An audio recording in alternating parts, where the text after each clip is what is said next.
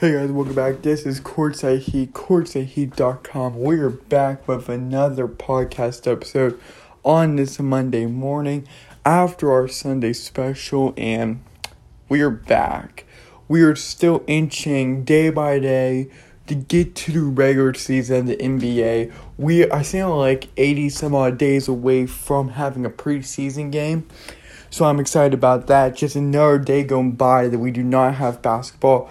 But you know what? That's okay because through training camp, through all these different ports, through this entire off season, we can see the importance of all these different train uh players training if they're whether they're rookies, veterans, or just guys making their first few years in the league, or they've been here for eight years, right?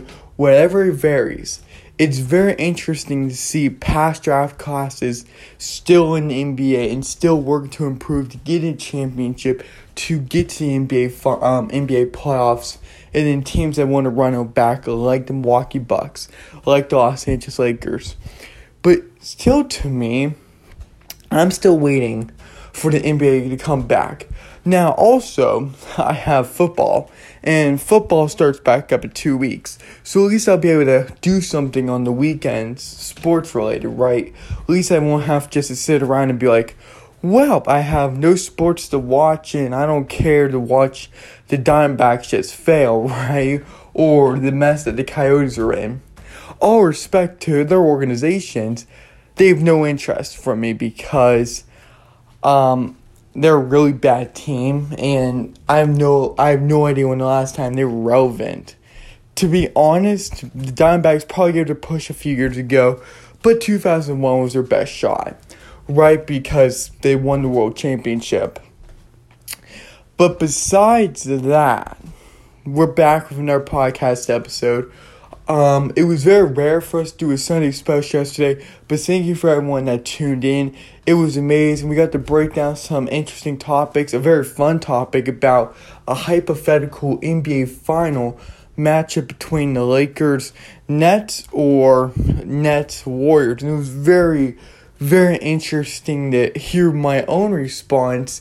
Here's why because when you're really breaking down each position, the bench, how they'll play out, the different strengths, the pro, pros and cons, how they contribute, um, how their attributes show on the court, the impact, that all changes. Like when you're breaking it down, you're like, you know what? It's not as cutthroat, um, simple. It's really not. So it was very interesting for me to go through all of that because, oh, excuse me. It because I would take the Nets over the Lakers or I'll take the Warriors over the Nets, but after singing for everything, my answers varied a little bit or just stayed the same. So I highly recommend you guys listening to that podcast episode. It was the one that was shot yesterday, Sunday. And you know what? I'm just gonna include the uh, I'm gonna include the link down below the podcast episode. And without further ado, um, since we did the Sunday special, a majority of our breaking news, besides the one that happened um, today, and of course after the podcast was over at 8 9 a.m. in the morning, so around there. Um, we have very little breaking news, but I want to talk about the breakout superstars, not superstars, but breakout players of 2021. Some names you'll agree with, some names are already doing that, but it's going to be very, very interesting on how you guys respond to that and how I'll actually respond to it when breaking it all down by seeing three players, the top three players that are going to break out in this 2021 NBA season are going to be electrifying for their team. Then, of course, we have the off-season series which is what the off-season taught us about these two teams. We took a break from that series especially on the sunday special and uh, the past two episodes to talk about more critical topics that are facing the nba different franchises like that that are really affecting them and what they're going to do moving forward beyond this season, beyond the next two seasons. this is something that needs to be addressed, like the Zion Williamson situation in New Orleans. And that to me is really important. Whether you are a Zion fan, a Pelicans fan, or just an NBA fan in general, it's it it's really crazy because it's like 2023. I guess you're a restricted free agent, but how much are you willing to offer money, and how much does he really want to come back? I think there's a mutual interest here to say we got money, but we also want to win. But obviously, both sides want to win. I'm not disputing that, but you have not done anything, and you actually caused more negativity, more mistakes and upsets in these past three seasons or two seasons coming up on his third season than you have good. And that's not good when you have a former first overall pick of the 2019 NBA draft say, yeah, this isn't going well. Whether he said that publicly or not, still, what we're facing. So, without further ado, let's just get straight into this podcast episode we got a lot to talk about. We got some good teams here that I wanted to discuss. I got some breaking news I want to go over, yeah, just different things like that. So, without further ado, before we jump into our breaking news segment, let's talk about social media. As I always say, before we get into the meat of our um, content, into the meat of our podcast episode, we have to cover social media. It's essential for you guys to connect with us, to know where we're at, updates, articles that we're publishing on courtsheat.com, our, our main website, and different things like that. And here are the social media links. Here are the top social media links where you can connect with us, see what we're doing, see what we're posting, and it's really, really cool. We're even coming on Instagram with more funny, I guess you would call memes, um, about the NBA and whatnot. And we've just been torching the um, everlasting, uh, I guess, shot that we can put into Ben Simmons. We're just torching, torching the crud out of him because he has decided to be a drama queen about him and blame about the 76ers. So we're responding by doing USP, uh, USP, uh, UPS memes directing towards him. And some of the comments that I've seen on the internet is really, really funny about Ben Simmons. So I highly suggest you guys checking that out. But yeah, here we go.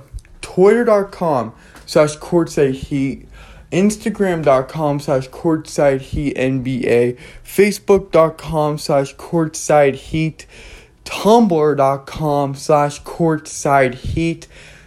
Uh, then of course those are our main social media ones that are without fail being updated daily and every two hours from 11 to 5 or 11 to 7 how you guys want to view it. But we also have courtsideheat.medium.com you medium users. Then we have courtsideheat.store or just type in courtside heat, uh, three separate words on Mercari.com or just go to courtsideheat.com slash shop. You'll be able to find all of our products there and some new ones that we're continually adding, continuously adding, right? So yeah, without further ado, and you already know about the main website, uh, courtsheat.com, then in the um in the links below in the description below on the podcast that you're listening to, um, whether that be SoundCloud, iTunes, Spotify, or Google Podcast, we have our exclusive I, our exclusive membership, which will give out exclusive newsletters, exclusive articles every single week, and different things like that that will get you prepared for this NBA season, for and throughout this off season. And yeah, it is really, really exciting. Cheap money, it only costs about $3 per month, and you have a free day trial. You have a free, the number free, T H R E E day trial. So I would highly suggest you getting signed up. Everyone that has signed up absolutely loves it, and I believe you will too. So without further ado, let's get into the breaking news, and this, like I said, is going to be a very short breaking news. Why? Because we mostly covered that on yesterday's special, on the Sunday special.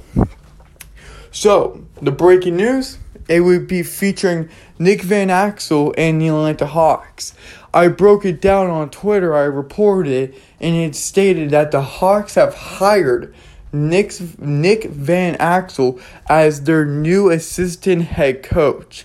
He's replacing their old one and adding another player turned coach to that team. The main one will be Nate McMillan, who is Atlanta's head coach right now.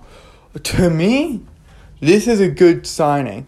Like, this is a signing I really do like because whether you're a fan of Nick Van, Nick Van Exel, you've seen him play before, you haven't, he is a good player, and I believe he can coach those teams very, very well. Um, because those players on that team on the Atlanta Hawks are very coachable, especially John Collins, um, Trae Young, Clint Capela, all those different guys, right? They're very coachable. Cam Reddish, but they're all very coachable and they're ready to learn and they're ready to get better, which for an organization that is huge news. And to have another player turned coach, whether that be head coach or your top assistant coach, that to me is huge because now you're able to relate better to the players because you're like, these are the mistakes I made. This is what I had to go through to get better.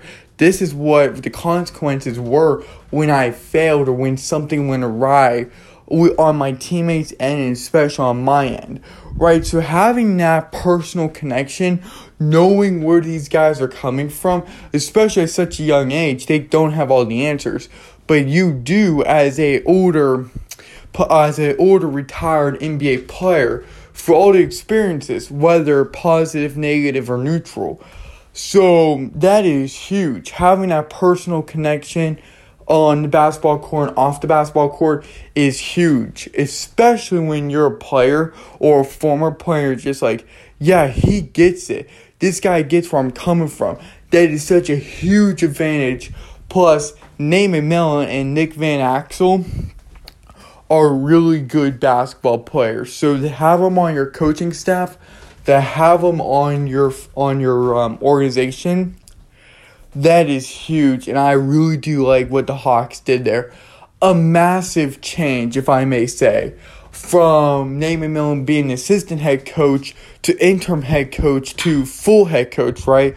Replacing former head coach now um, turned assistant coach I forgot what team he is, but Lloyd Pierce. That was a disaster, but now it seems like the Hawks are finally figuring out this team. The front office is saying this is what we have to do to be successful, and it paid off last season. It really, really did. So to me, signing or hiring Nick Van Exel, huge deal. I like that, and it just adds another great voice in that locker room, especially coming from the coaching side. So yeah, I like that. I really, really do like that. Um, okay, 13 minutes into this. I thought it was gonna take a little longer, but you know what? Um, that is all the breaking news. yeah. So I, I was putting together this podcast episode um yesterday night today, and I was like, you know what? We're gonna have so much breaking news. I'm gonna break this all down. It's gonna be amazing. I get on to all of the sources. I've went on different websites and everything, and nothing. Twitter was silent. ESPN was silent. Uh, NBA Real GM was silent. CBS Sports was silent. Um, Yahoo Sports was silent. Everything was silent. Even all of the reporters on the NBA side, like Woj, like Mark Stein, like all these different guys. Um, nothing, quiet, unless I missed something. so that was the only breaking news. That is really hard for me to actually process because I'm like, really, the only thing this this beautiful Monday this beautiful Monday morning, this is the only thing I'm able to break on. But you know what? That's why I made the decision to say, you know what? Let's also talk about breakout players because people want to see hyped up about, want to get hyped up about their favorite player or a player that people are familiar with in this league that may be down on them, but maybe could uh, change their mind after today's podcast or after what they've been hearing online and from family and friends, right? And if you're from Ohio and you hear just someone's name on this list, you're like, yeah, we need him to be a breakout player bad. If not, we, we're not going to be a good organization, right? It's like one of those things.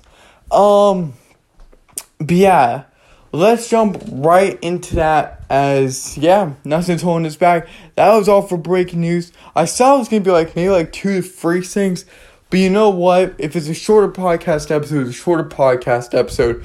But we all know this: the meat of the uh, podcast typically does not rely on the breaking news, but the other stuff like the um, extra topics, like what did the offseason teach us about these two teams and then, of course, the breakout players. That is all significant. That is stuff as an NBA fan and as somebody that's trying to understand the NBA deeper. That is critical to understand where teams at and where players are at. So, without further ado, let's jump right into this one. Okay, breakout players of the 2021 NBA season. Uh, here are my three. I'm to break this one down player by player. It goes, um, this is now in particular order. Uh, Darius Garland, LaMelo Ball, and Cameron Johnson. And I know what people are saying. I knew when I put LaMelo Ball down, people are like, how, how could he be a breakout player? He was great his first season. But here's how I here's how here's how I view a breakout player and where LaMelo Ball's at, why he's on that list. A, his season was truly cut short due to a uh was a fractured wrist. It had to go under he had to undergo wrist surgery, right? And he came back for a playing time before getting crushed by the Pacers. So it was like one of those things to where you got crushed by the Pacers and then you got crushed by the Warriors, I believe, if that's how their two game series went. Um, in the play-in tournament, but it's like LaMelo Ball, that was just a stepping stone. That was just something. That first season was just getting his feet wet about what the NBA has to offer, what he needs to offer, and how he actually looks being the third overall pick. And I'm trying to pull up his stats right now, and I kind of know that he scored 15 points a game, right? But for his first season, he did not do too poorly. He was he scored 15 points, six rebounds, and six assists per game. That's not bad. As a 19 year old coming into this league, didn't go to college, going into the NBL and just trying to make it. And of course, you have hyped up for your reality TV show. Everybody excited to see what LaVar was hyping up, right? In his in his talent that he brought. But having that first in 28, 28 minutes, that's not bad. And whether he, it, it always seemed like he had bad games and with inconsistency with um with his shooting. However, what I will say is he's a dynamic uh how I want to say this, he's a dynamic playmaker. He has incredible passing skills. Whether you watch games of him, a singular game, or you watch highlight reels about him, just highlight videos of LaMelo Ball, his passing's on point and it is very quick. Because it's funny, he almost has like that mentality to where he knows there's someone open, but he'll make it as flashy as possible, but very quick and deadly. Like he'll attack you with the basket. He can do that. You have to guard him. But he also has the whereabouts, has the awareness, the knowledge to say he's open or I can fit this in a tight spot, which he's done. He's thrown things half court, full court, or just like within a few feet of each other. So he's very crafty. And to me, the reason why he's gonna be a breakout player, even if he's um not as much uh, not very healthy. Let's say he suffers an injury or two. And this is an 82 game season. So for him, he has to adjust to this 82 game season. It's not going to be a condensed season. It's not going to be the season where everything's rapid, rushed, right? So for that, that is very important. That is crucial. So the reason why I have him as a, as a breakout player for 2021 is because I think he can do more. I know he can do more because if he could just keep on working, keep on perfecting his craft on his shooting, being less inconsistent, be less um, dangerous, reckless with his shooting, try to make the, all the free pointers.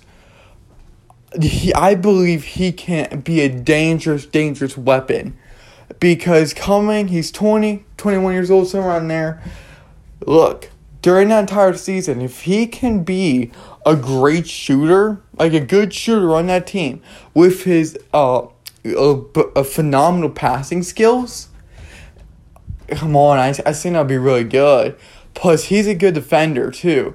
If he can get down that shooting, he's a breakout player. Imagine him averaging 20, 23 points per game, 6 to 10 assists per game, and a few rebounds per game. And maybe like one or two assists per game. Just going crazy with some of those uh, random statistics at the end. But just imagine it. I believe he can average 10 assists per game while putting up 20 points, somewhere around there, right? I think he could. If he wanted to, he could. And they have the weapons, they have the offensive talent, they have those guys. They've been making moves. So for Mo Ball, he acts as a shooting guard, point guard, which is huge. He can hit you hard with a, uh, with a pass or with a shot and most likely, most likely he'll connect with the target. He'll connect the basket. He'll connect. And to me, I think he can go further because that's not all. That's just his first season. That's just him trying to get acclimated to the big boy leagues. To get him acclimated to the season of 82 games, a season of a healthier squad. Because when it's all said and done, when it's all broken, and we really look at LaMelo Ball, if he works on his shooting and he truly gets better, is more consistent, like let's say he gets like 20% better from shooting, I would so I would so say he's a breakout player because he's improved on his craft, um, kept hammering with his skills and talent, and and he's able to double or at least improve on statistics. Oh come on, I kind of like that because he has weapons around him. He has offensive talent. He has defensive talent around him. He has good players around him, like Gordon Hayward, Terry Rozier, Miles Bridges, Kelly Oubre, PJ Washington, um, Cody Martin's not bad. He's not a bad player. Just different guys like that. Then he's got James Bouknight. That's not bad. So you guys have rookies coming here too. They also have to prove himself. But if Hayward can stay healthy, then to me, the small forward can do a lot. The forward can do, like, he could be productive. He could pass it. He can shoot it. And to me, you got a mixed team of not only just pure shooters, but they can do rebounding, they could do shooting, they could do passing, they could do all the little stuff, the big stuff to really improve a team during each game to advance them a win, to advance them to the next game to play as one unit, to play as teammates would, right? So to me, that's a benefit that the Hornets have because it's not just pure shooters. They all have different skills that mesh together, right? Because one may be a defensive player more than an offensive player. Well, that can help, um, let's just say Kelly Oubre. Or let's just say James Bouknight right? It can help. All those different talents, all those different skills can really improve, can really help a team win. That sort of impact as a team on team level is so significant. It's not even funny. So to me, if LaMelo Ball gets more consistent in his uh, shooting, gets a little more comfortable uh, where his shooting range is, and he's being more practical, being more uh, strategic with his shooting, with, with all the frees he's taking, and he's able to play more physical. Oh man, that's gonna be amazing. He's gonna be a breakout player because to me, we're only he's only scratching at the surface. He's just getting there. He's just he's just trying to figure out his footing now. That was just his first of four years on his NBA rookie contract.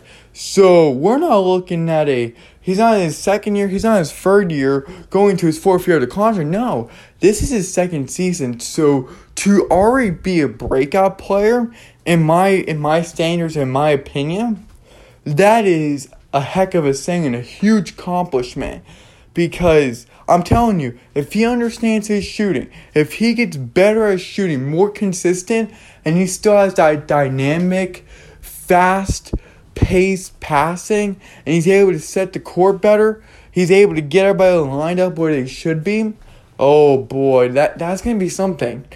From all the little skills he has to the biggest skills he has, if he just perfects them during his career, and during this season going on, that is going to be amazing. So I'm going to put him down between 20 to 23 points, 6 to 10 assists per game, and like 4 to 5 rebounds per game. And for the fun of it, I'll do like 1 to 3 steals per game.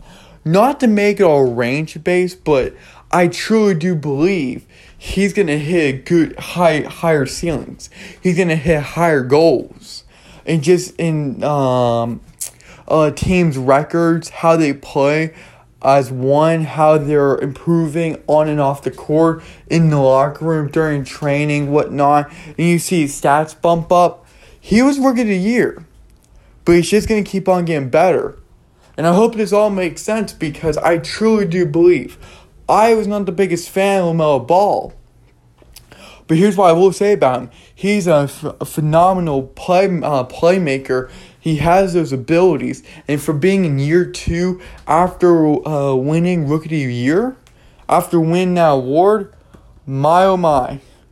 I'm just I'm just saying, sky's the limit for him, and I don't think he's ever gonna slow down. Because it's not like we're talking about a player that's in their prime right now or closing in on their prime that's to be a breakout player. No, he's only in year two when this NBA season starts, he's going to be in year two. So to me, that is significant and that's really huge.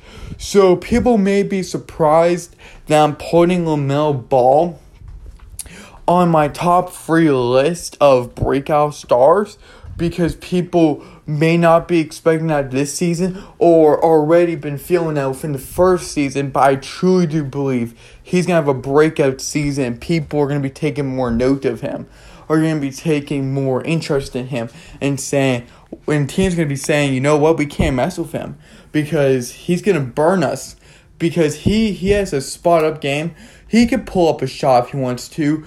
He has great dribbling. He has ball handling skills for days. That what makes him such a quick passer, such a quick uh, player, because he has la- lateral quickness and he just has speed, and he just uses that to his advantage. So if he's slashing to the basket, he's able to dish it off, and he has strength, he has awareness, he has that basketball IQ. And it's only at 20 years old. He's only 20 years old right now. And that to me is very, very significant and very, very impressive. So that's mine. That's my first. Um, that's my first player free that's going to be on the breakout list. Number two, Cameron Johnson of the Phoenix Suns. Look, look, people. Um, it was undoubtedly true that in his draft class, he was one of the best shooters, if not the best. Cameron Johnson really balled out all coming off the bench for the Phoenix Suns last season when they needed him. He stepped up in the postseason. He stepped up in the regular season. He gelled with that team. He took up his bench role. He took up his role and made it something better. He defined it. He made it more impactful. He showed the team that he can ball out. Uh, since being the 11th overall pick in 2019 NBA draft, he's 25 years old. He's been in this league for uh, two seasons now. How long has he been here? I'm gonna I'm gonna look. Yeah, two seasons. He's he's 25 right now. He's heading to his third season. He's a good basketball player, and people taking note now. I think for him to be a breakout player, statistically and just impacting the game, uh, looking besides numbers, I think he's going to be one of those players. Because I think what's going to happen is more and more people are taking note of him which is leading to him saying, "Look, I'm getting all this recognition, but that that matters. But I have to win games, and I have to take up my uh, 20 to 24 minutes per game and just say, you know what, I gotta do this Craig. I gotta take my 24 minutes and mean it something." Because he's getting, he's a bench player, in essence, but becoming a starter like with minutes. And that to me is huge because Jae Crowder, who's a power forward, who's getting older in the NBA, who's an amazing veteran, who can shoot spot up freeze, jump shot freeze, or is able to rely upon Cameron Johnson. Right? Cameron says, okay, you can come out. I can be electrifying. I can do these things that I'm tasked to do. I'm not going to be a ball hog. I'm going to get my fair share when it's time and he's very very patient with the ball. He knows when to strike and when not to strike. And he does that so many times. Away away in home games. He does it all. He he does it every single time. When he's just lurking around the court without the ball, he can move without the ball, he can move with the ball. And that is a great thing. That is a really, really good thing. And to me, for him to be a breakout player, um, statistically, um, looking at the stats, I like for him to score some more. I like for him to become a little more consistent. He averaged, he shot for 42% per game and 34% from the free. I would like to see those numbers rise up.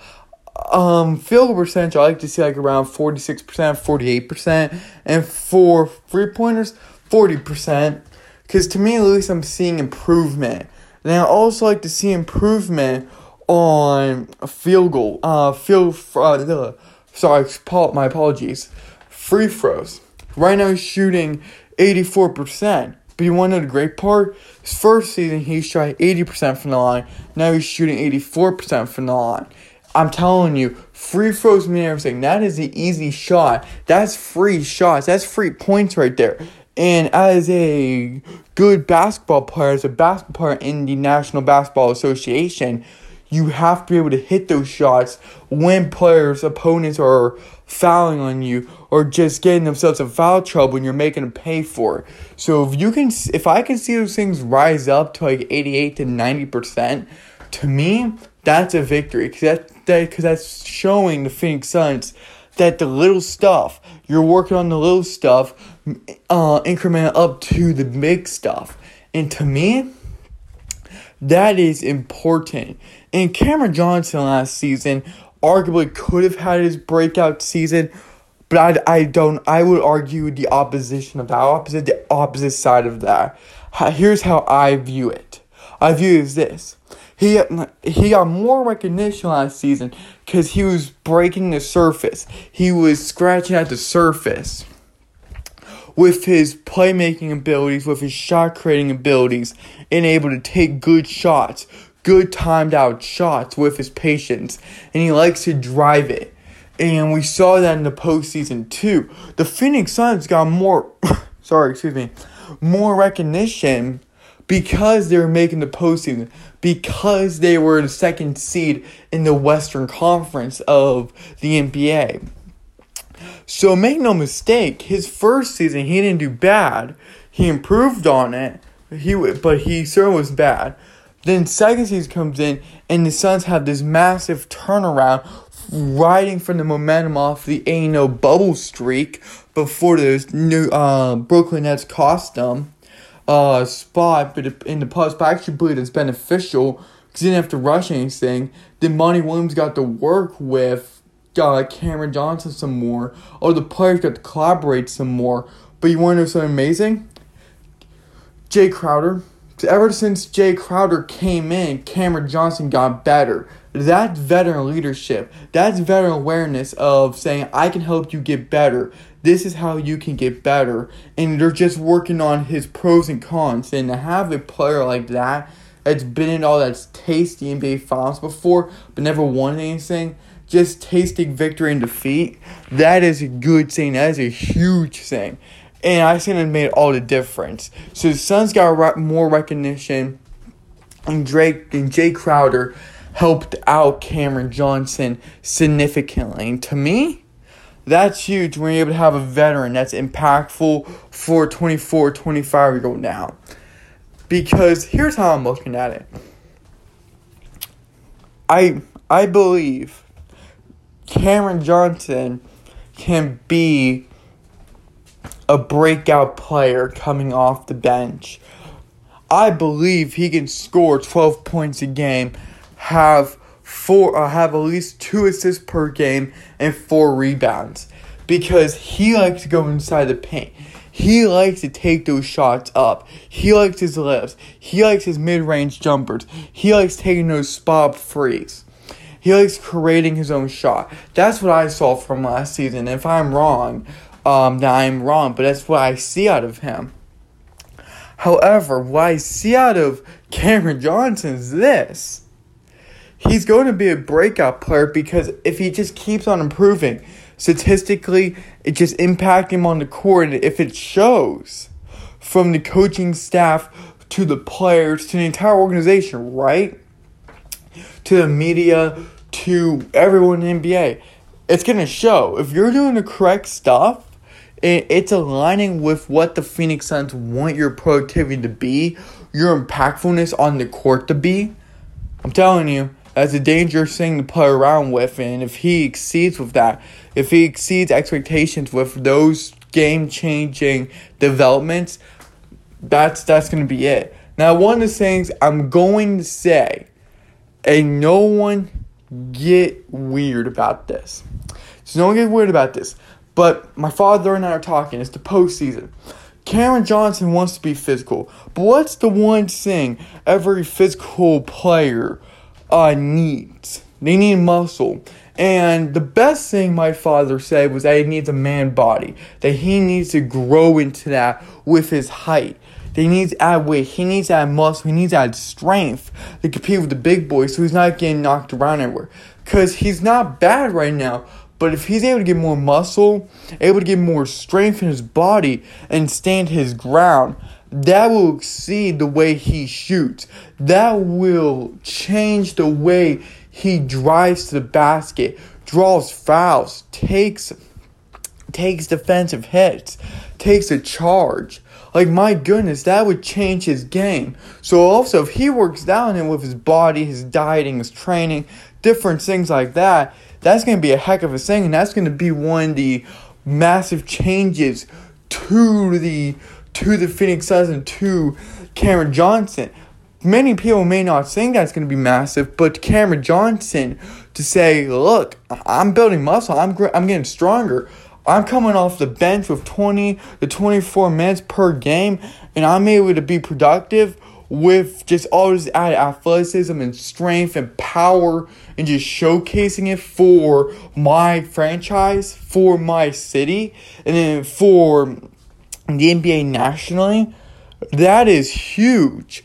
And that would translate because the thing that I love when the Phoenix Suns bench comes in, the second unit comes in for the first unit, the starting five won't have to worry about anything. Or if Jae Crowder needs to sub out, come out for a break, needs to take a few water uh, sips, needs to catch his breath, they can rely on Cameron Johnson.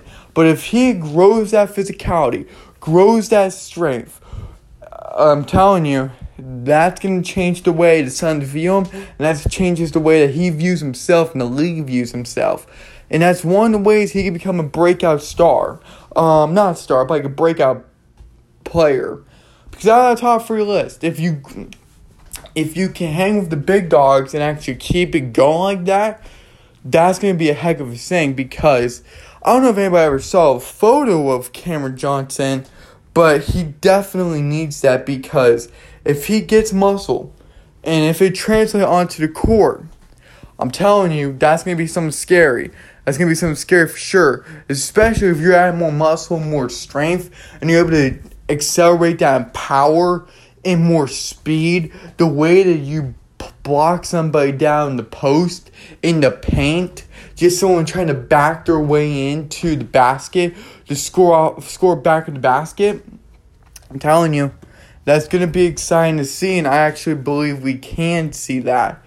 And that would be, and if he makes that leap, and if he gets more strong in his stance in the way he plays offense and defense, to me, that's going to allow him to be a breakout player.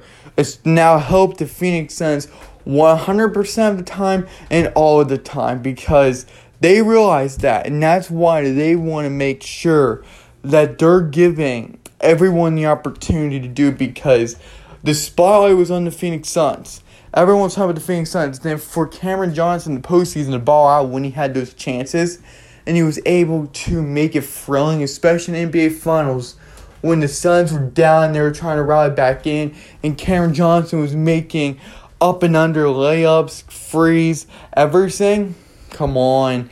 That's really good, and I really like to see that. Now, add some strength, add some more power, quickness to that, have more agility, lateral quickness, everything, jumping capabilities. My goodness, my oh my, I would love to see that, and that is no exaggeration. That's not me hyping him up, but what I saw of him in the postseason is why I'm having him as a breakout player for the 2021 year, for the 2021 NBA season. And that's just no joke. And I, I, want to know your guys' feeling on that because I don't know. I, I've always been a Cameron Johnson guy since he came into the league, since we got him. I don't know. I thought it was good. I thought he was one of the best shooters, if not the best shooter in the 2019 NBA class. Because we can talk about different guys, but one best straight up shooters, one of the best pure shooters, probably was going to be Cameron Johnson. But you do have to go compete up against the likes of Luka Doncic and different guys like that. But to me, he was like one of the best shooters if not the best pure shooter in that draft. And that's just me personally, because I don't think Zion Williamson was there for the shooting. He's more of a dunk man, he's more of a high reel, right? But we'll talk about that later, right? But yeah, that to me, that's going to be a breakout player. He may not be the most significant in the eyes of the media, in the eyes of the league, but I'm telling you, he's going to be a role. He's going to be an X factor, if you will, factor into the Phoenix Suns' way back to a championship, back to the NBA Finals, just back to the postseason, Joe, and just a winning. Because I'm telling you, that all adds up and that all translate when one of your players gets better, when they're putting that time, and the Suns have those assets. They have their playoff contending roster back. And they're not going to try to seize that moment away. So every single improvement from every single guy helps. And to me, I think Cameron Johnson's doing a great thing. I can't wait to see him in preseason and, of course, regular season. Finally, with our last guy, and this will probably become a shocker to you guys unless you are Cleveland Ohio fans really want to see something out of him and really are not shocked by this, but it is Darius Garland. Darius Garland, the point guard of uh, the Cleveland Cavaliers. This goes beyond statistics. This goes beyond the stats that he's able to put up because he needs to get more consistent, more comfortable in his passing role, in his shooting role, and the role that's been given to him by the Cavaliers because there is Garlander's not bad as things go, but there's room for improvement. There's a lot of room, and he's only 21 years old. He went in the 2019 NBA draft, and it's really crazy when you break it down. A separate side note that a majority of the players that we talk about, a lot of players that are over the radar, under the radar, right on the radar, comes from the 2019 NBA draft class. And oh wait, mm, wait, oh wait a minute, never mind. Wait, oh I messed up, and I apologize earlier. 2018 draft class was with Luka Doncic and Trae Young, not 2019. Zion, Ja Morant, RJ Barrett was in there. Yeah, never mind, never mind. And that's why I was getting so confused. Now I'm gonna double check that, but yeah. But you, but here for me, Darius Garland goes beyond the points because 2019 he had 12 points, one rebound, three assists. But also in 2020, he averaged 12, uh, 17 points, 2 rebounds, and 6 assists. So he doubled his minus points, went up 5%, a field goal percentage to 45%, and went up in minutes. But now, how will he adjust to an entire uh, 82 game series? And if they make the playing tournament, or if they make it to the hardcore playoffs, or that's going to be something interesting. But I think he can be a breakout player. I think he can be the player that he was meant to be with the fifth overall pick.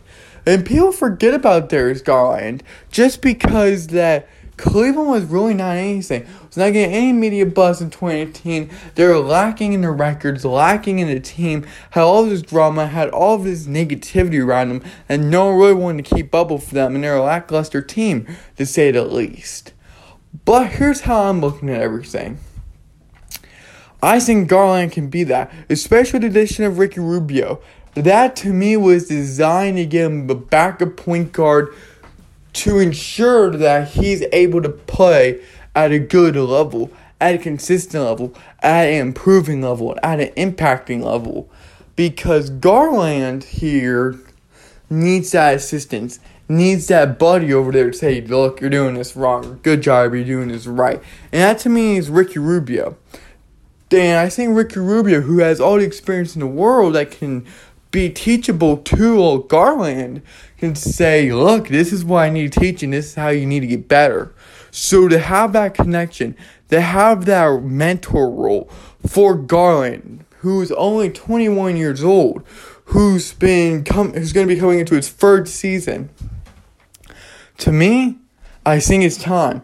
I think he can be so dynamic with his passing, with his abilities, um, with his playmaking abilities I think he also needs to get better defensively. But I think with Ricky Rubio, he could be taught that. He, I think he just needs to get more consistent in his shooting, in his passing, and how he actually views the court, and how the uh, Cavaliers want to utilize him, right, the entire roster. Because the Cavaliers are making moves. They made moves, and they're continuing to improve. That team wants to be back in the playoffs. Have not been back in the playoffs since, like, what was it, like 2018 or something like that, 2017, yeah, something like that. But I'm just, I'm just saying, it's very interesting when all broken down because Garland is going to go under the radar. He needs to improve. He's a playmaker. That is what the Cavaliers drafted. They wanted a playmaker. They wanted somebody that could take over the passing role for Collin Sexton, for all these different guys. They needed to build around because Kyrie wasn't there anymore, LeBron wasn't there anymore, and Kevin Love, he's not a passer. He's not one of those passing guys, right? He's a center. He's power forward. And that's what Gar needs to work on. But if he works it out and he becomes a stud for that team, going by team projections here, that's going to be a breakout star because you never know. He could become a really good point guard or a decent to good point guard that a team can utilize. He bumps up in stats, but also having a more lasting role in that team that leads to impactful games and wins. Uh, thanks to Garland, right? So I actually believe that can happen. And if that happens, that'll be able to create more shots for Sexton. for love for uh oh what's his name? Oh, I was just thinking, I was just thinking of him. He was the third overall pick in this past year's draft. Uh, um, uh, Evan. Oh, who was it? Oh, Evan Mobley. Then you got Jarrett Allen. Then of course, say Ricky Rubio under his guidance. And just different guys like Larry Nance, different guys like that. So the Cavs made really good moves. Got rid of really bad players and re-signed to sign good players and traded for good players. So to me, this is what we're looking at. And I think they can be an impacting player. And I think that can happen. I think you really can. And to me, that concludes our list. Garland's just gonna have to step it up through uh, Ricky Rubio. Rubio, not to put, put not to put more pressure on Rubio or point that out, has to teach Garland a lot during this season, during his contract tenure, because if he's able to improve beyond stats, instead of I don't care what the statistics say, but what Garland is able to accomplish on the on the court, to me, that's gonna be huge. To, and to me, that's going to be something worth watching if the Cavaliers get better. Or even if they're having off games, go see what Garland's doing with that team, with Sexton, with Mobley, with Rubio, with Love, with all of those different guys. But yeah, it's going to be very interesting. It is going to be very, very interesting, but that is that. And that is the breakout players of 2021. Those were top three guys. It was LaMelo Ball, uh, Cameron Johnson, and lastly Dar- Darius Garland. Now, um, the offseason. What now? Our final topic of the day features these two teams coming up, and it's what the offseason taught us about these two teams, which is the Atlanta Hawks and the Brooklyn Nets we talked about in the short breaking news segment about the Hawks um, hiring Nick Van Exel to be their top assistant head coach. Now let's see what the offseason taught us through the Atlanta Hawks. I'm gonna I'm gonna go with the guys that that were in that stayed with the Hawks and guys that were out. And I'm gonna keep the guys out of the draft just because it's not fair to do that yet because we really can't compare them to anything, or we just can't compare them in general. So here we go. Here are the guys that were either traded or signed. Delon Wright, uh, Dieng, Hamilton, uh, uh, Johnny Hamilton, and then here are the guys that were out. Tony Snell, Kris Dunn, Bruno Fernando, Nathan Knight, and then also here are the guys that were re-signed and then who were extended. John Collins, Lou Williams, Solomon Hill, Skylar Mays, and then Trae uh, Trae Young was extended. So basically, Atlanta brought back the same roster that made a good, really interesting run to the conference finals last season. Ever since Lloyd Pierce exited from the team they got fired and they brought in Nate McMillan, who was the assistant head coach, the interim head coach. To me, they added they added a couple promising rookies. I'm not going to talk on that. Not going to talk on that because why would I?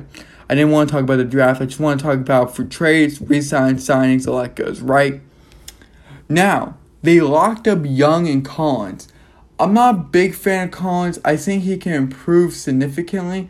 I think he can, I think he will. I think he becomes something good right next to Trae Young. But locking up Trae Young and Colin Williams through 2026 and 2027 were really, really good.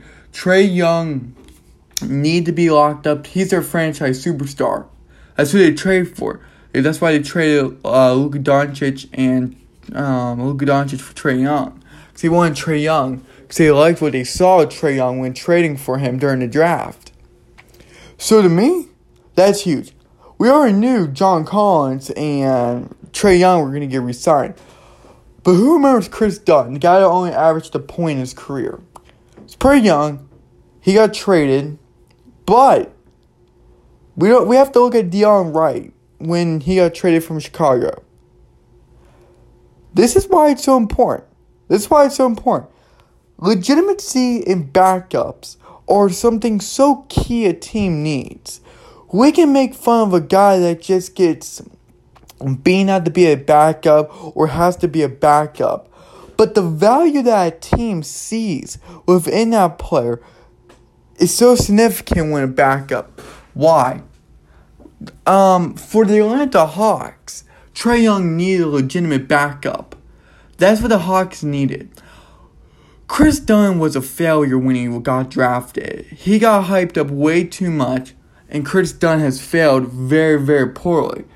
And they saw it was going to be something, um, and he was drafted with the fifth overall pick in the 2016 NBA draft. Poor, poor decision made by Minnesota. That's why I only last this season. And then you, you go down to Chicago, and everything just goes downhill after scoring 30 points career high.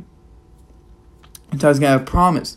But when you only play four games for Atlanta in 2020 season, injuries, everything right, only score 0.8% from the field, one rebound, and half of assist.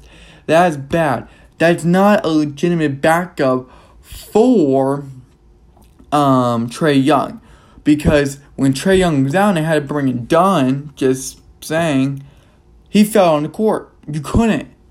He was not going to be the guy that you could depend upon for Young to take a breather, which caused great distress within that organization. They're like, well, we have to give them some breaks, and they're making trying to make some moves, trying to see who would be a legitimate backup for Trae Young. And now swapping Dunn for Wright gave Collins, I'm sorry, Young a legitimate backup. That is something the Atlanta Hawks needed desperately, and that is just non negotiable. And here's the thing by, by adding a backup guard, backup to Trae Young, you're now looking at yourself saying, Look, we got right over the bad players. Tony Snell was not good, Chris Dow was not good, Fernando was not good, and Knight was not good. And Signing Hamilton was just a bench. Dieng was just a bench. But Wright was also a bench. But Wright's the most appealing of them all. Why? He's able to bring legitimacy to the backup position of Trae Young. The Hawks were able to were able to do their job by re-signing um, Trae Young and John Collins. That is huge. And then of course you bring in Solomon Hill and Lou Williams who were um, who were um, oh, I'm sorry, who were also resigned. Lou Williams, who was great in a few games during the postseason when the team needed when Trae Young was out, he went off for outrageous games. And Solomon Hill is not a bad player on the bench, right? But also, they're not done.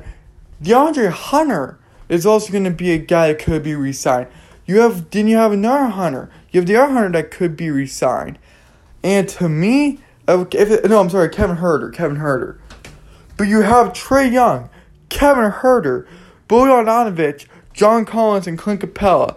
Then on your bench, you have Cam Reddish, uh, Lou Williams, DeAndre Hunter, Jalen Johnson, um, Oyenek Oko, uh, sorry, I cannot pronounce your last name. And Delon Wright. I'm telling you, he's 29 years old. He's been here since 2015. He, he he's been putting him. He's been playing on a lot of teams, yes, but he's been solid to the point now where he's been averaging uh, seven points in his career. But the past two seasons, one with Sacramento, which was the latest, and then of course Detroit was also the latest in 2020 before getting traded both in that 2020 season, he averaged 10 points for both teams each night. I'm telling you, that, that that's significant. That's a guy who go out there, get you a few assists, get you a few rebounds, and 10 to 12 points per game. Most likely 10 solid points per game, which is amazing for uh, for Young, just take a breather, and the organization doesn't have to stress about finding legitimacy to find a good player, a supporting player behind um, Trae Young. I can't tell you how significant that really is because The Hawks, what the offseason taught was this. They prioritized John Collins, got that done. Prioritized Trae Young, franchise player, got it done. They prioritized the legitimacy of bench players by getting a supporting the good um, bench player, a backup to Trae Young, done as in Delon Wright. Or then you got other um, bench players to support that team when they need it, to add firepower on the front end and to add loading support on the back end. That is huge. And then you got of guys like Kris Dunn, worthless. Tony Snell, worthless. Bruno Fernando, Bruno Fernando, worthless. Nathan Knight, worthless. To me, that is such a huge, huge thing. And to me, the Hawks played their cards right. They made sure they, they utilized trades, they utilized signings, they utilized extensions, resets, they used everything. And they even were doing things on the front office end, like with ext- with giving a contract to make Nate McMillan their official head coach, then signing Nick, Nick Van Exel, then getting different guys in for the permanent coaching staff of Nate McMillan. So to me, this team has proven on the offseason that their front office knows what they're doing, that they have knowledge behind everything, and they're not going to waste their opportunities. They're not even done yet. Huerter could be advancing in contract talks. Uh, Hunter could be um, something for the Hawks that they want to re- that they want to negotiate a new contract with.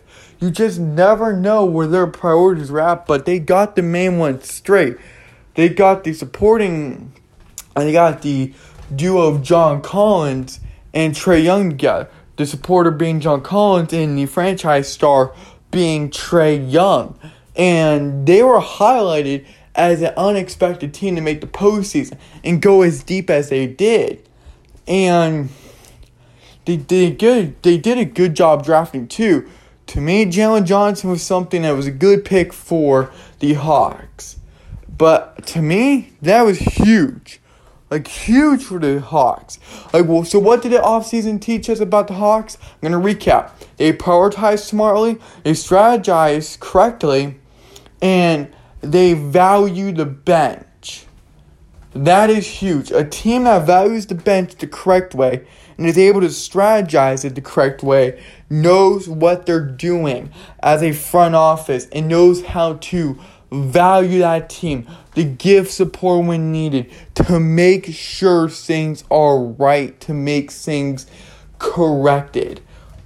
Uh, that that is huge. I don't know how many times I've used the word huge or used the two words to me. I have no idea how many times I've used those words.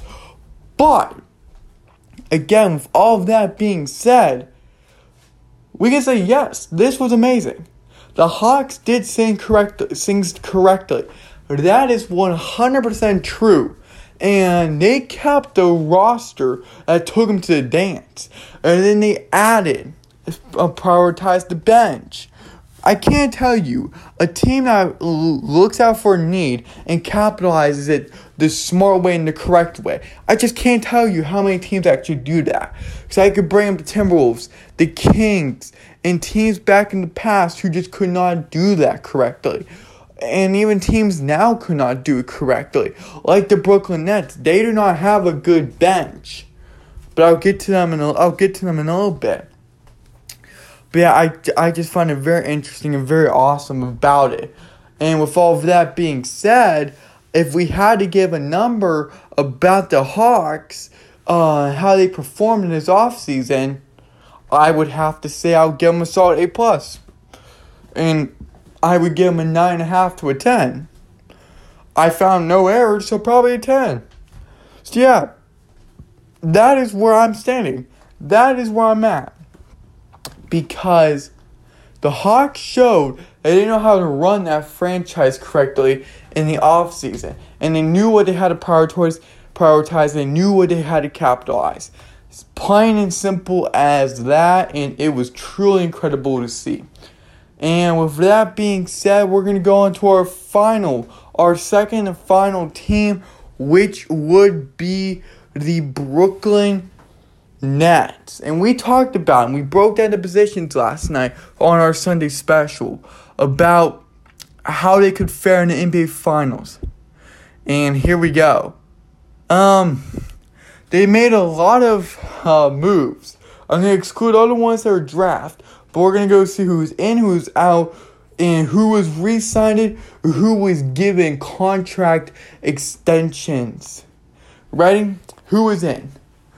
Um, Patty Mills, Jevon Carter, James Johnson, uh, DeAndre Bembry, RaiQuan Gray, and David Duke Jr.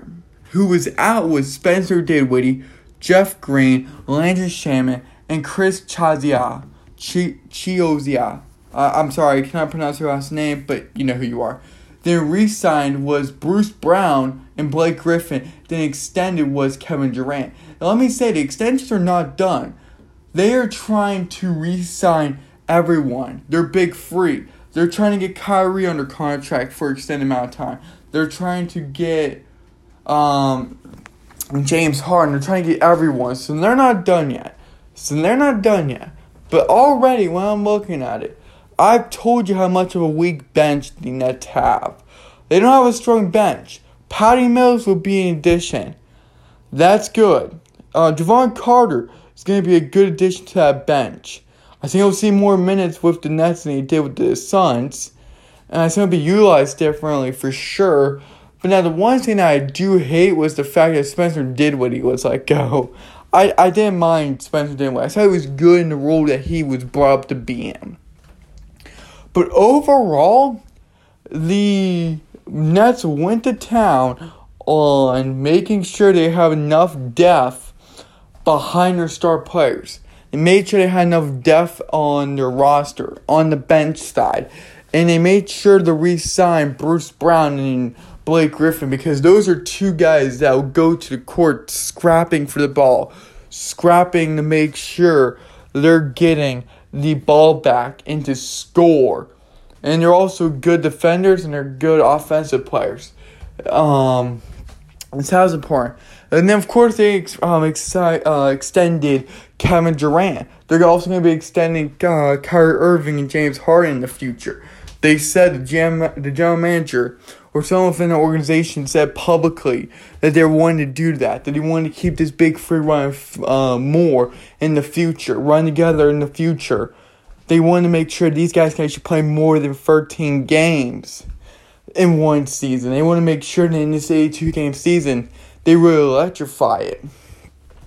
And what the offseason taught to me about this was the biggest moves they had was Jevon Carter, Patty Mills, uh, Blake Griffin and Kevin Durant, and Bruce Brown. Out of everyone, yeah, those guys. Those guys outlined it. They focused on their bench. And they start they fo- they focused mainly on their bench and they focused a little bit on starting lineup. But to me, what the offseason taught me was that they can never figure out their bench. I think Patty Mills will be good for the bench. Jevon Carter will be good for the bench. We'll have to see how the draft players, the drafted rookies, uh, play out. But yeah, they, they want to add veteran. They they look as strong as they did last season, even though they added p- veteran Patty Mills. But by bringing back Brown and Griffin, they're looking as strong as they were last year. And they could be top favorites as they were picked two months ago.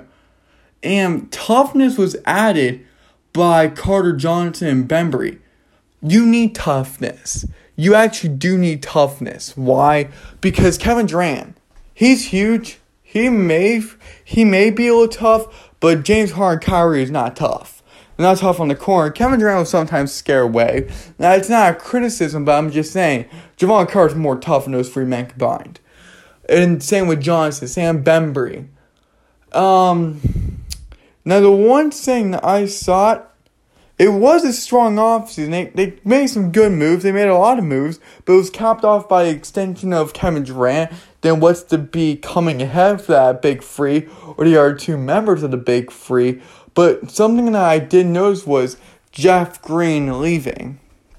may not be as big of a deal as you may believe it to be, but he was a strong force in that postseason, and they could if they could stagger from that release, just because when teammates were down, and they need someone to step up. Jeff Green did, and why he did not score as many points as people saw, or maybe we're not even thinking of, but he still provided force, still provided to be the body on that court that provided impact and had great performances when needed out of him. But uh, yeah, the Nets were tricky. They prioritized bench and then extending contracts of Kevin Durant and re-signed Bruce Brown and Blake Griffin. It was also good they got a lot of red of Landry Shamet.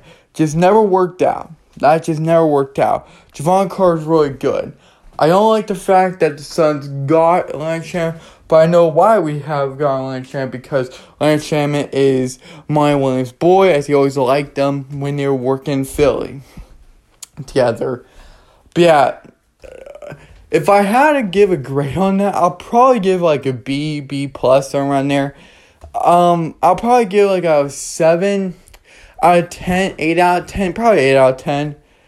Um, why? Because they made moves I don't like that they lost Spencer Dinwiddie and Jeff Green. I like the fact they got rid of Chris and Landry. They made some really good um, moves uh, bench wise and extending wise for the starting lineup. I just don't believe that they made too many significant uh, moves to really change those from last season. And they they honestly decreased a little bit on the bench. They have a weak bench. Besides a few a few men on that bench, it's a kind of a weak bench. So that's where that's where I'm at right now. That's my grade.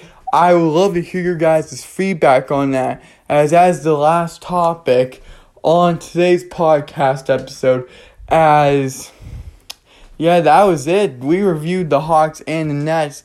And if you like to leave feedback, just email us at courtsideheat13 at gmail.com or just go to one of our social media links and you'll be able to talk about it there with us on one of our posts or just by direct messaging us on our homepage of that social platform. So, with all of that being said, that was a you know you guys know where to find us. That was all of the breakout players of 2021 that we hope to see what the offseason taught us about these two teams, which were the Brooklyn Nets and the Atlanta Hawks, and of course our very short, very, very short uh, breaking news section. I was actually wrong. This is actually going a very fast, a very long podcast episode, as like some of the other ones. I saw it because like it wasn't as much on pen paper. I just talk a lot. But hey, it worked. It covered a majority of the times like what the breaking news section would be.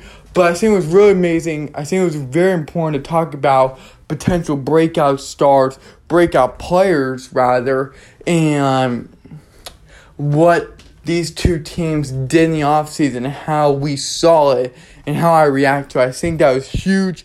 I think it was fundamental for us to view if we're trying to compare off seasons here or just try to see how off seasons played out. So, without further ado, I'm gonna start. I'm gonna start signing off. This was Joshua Unangst, and that's pretty much it. No fancy outro. I'm gonna see you guys here again tomorrow morning, Tuesday morning, 8 a.m. Arizona time. See it on SoundCloud, iTunes, Spotify, and Google Podcast. We'll have it here. And yeah, we'll just keep on breaking it down, hoping there's some more breaking news. If not, that's alright. We're gonna continue with our series on what the offseason taught us as we have 13 teams left to cover in the NBA.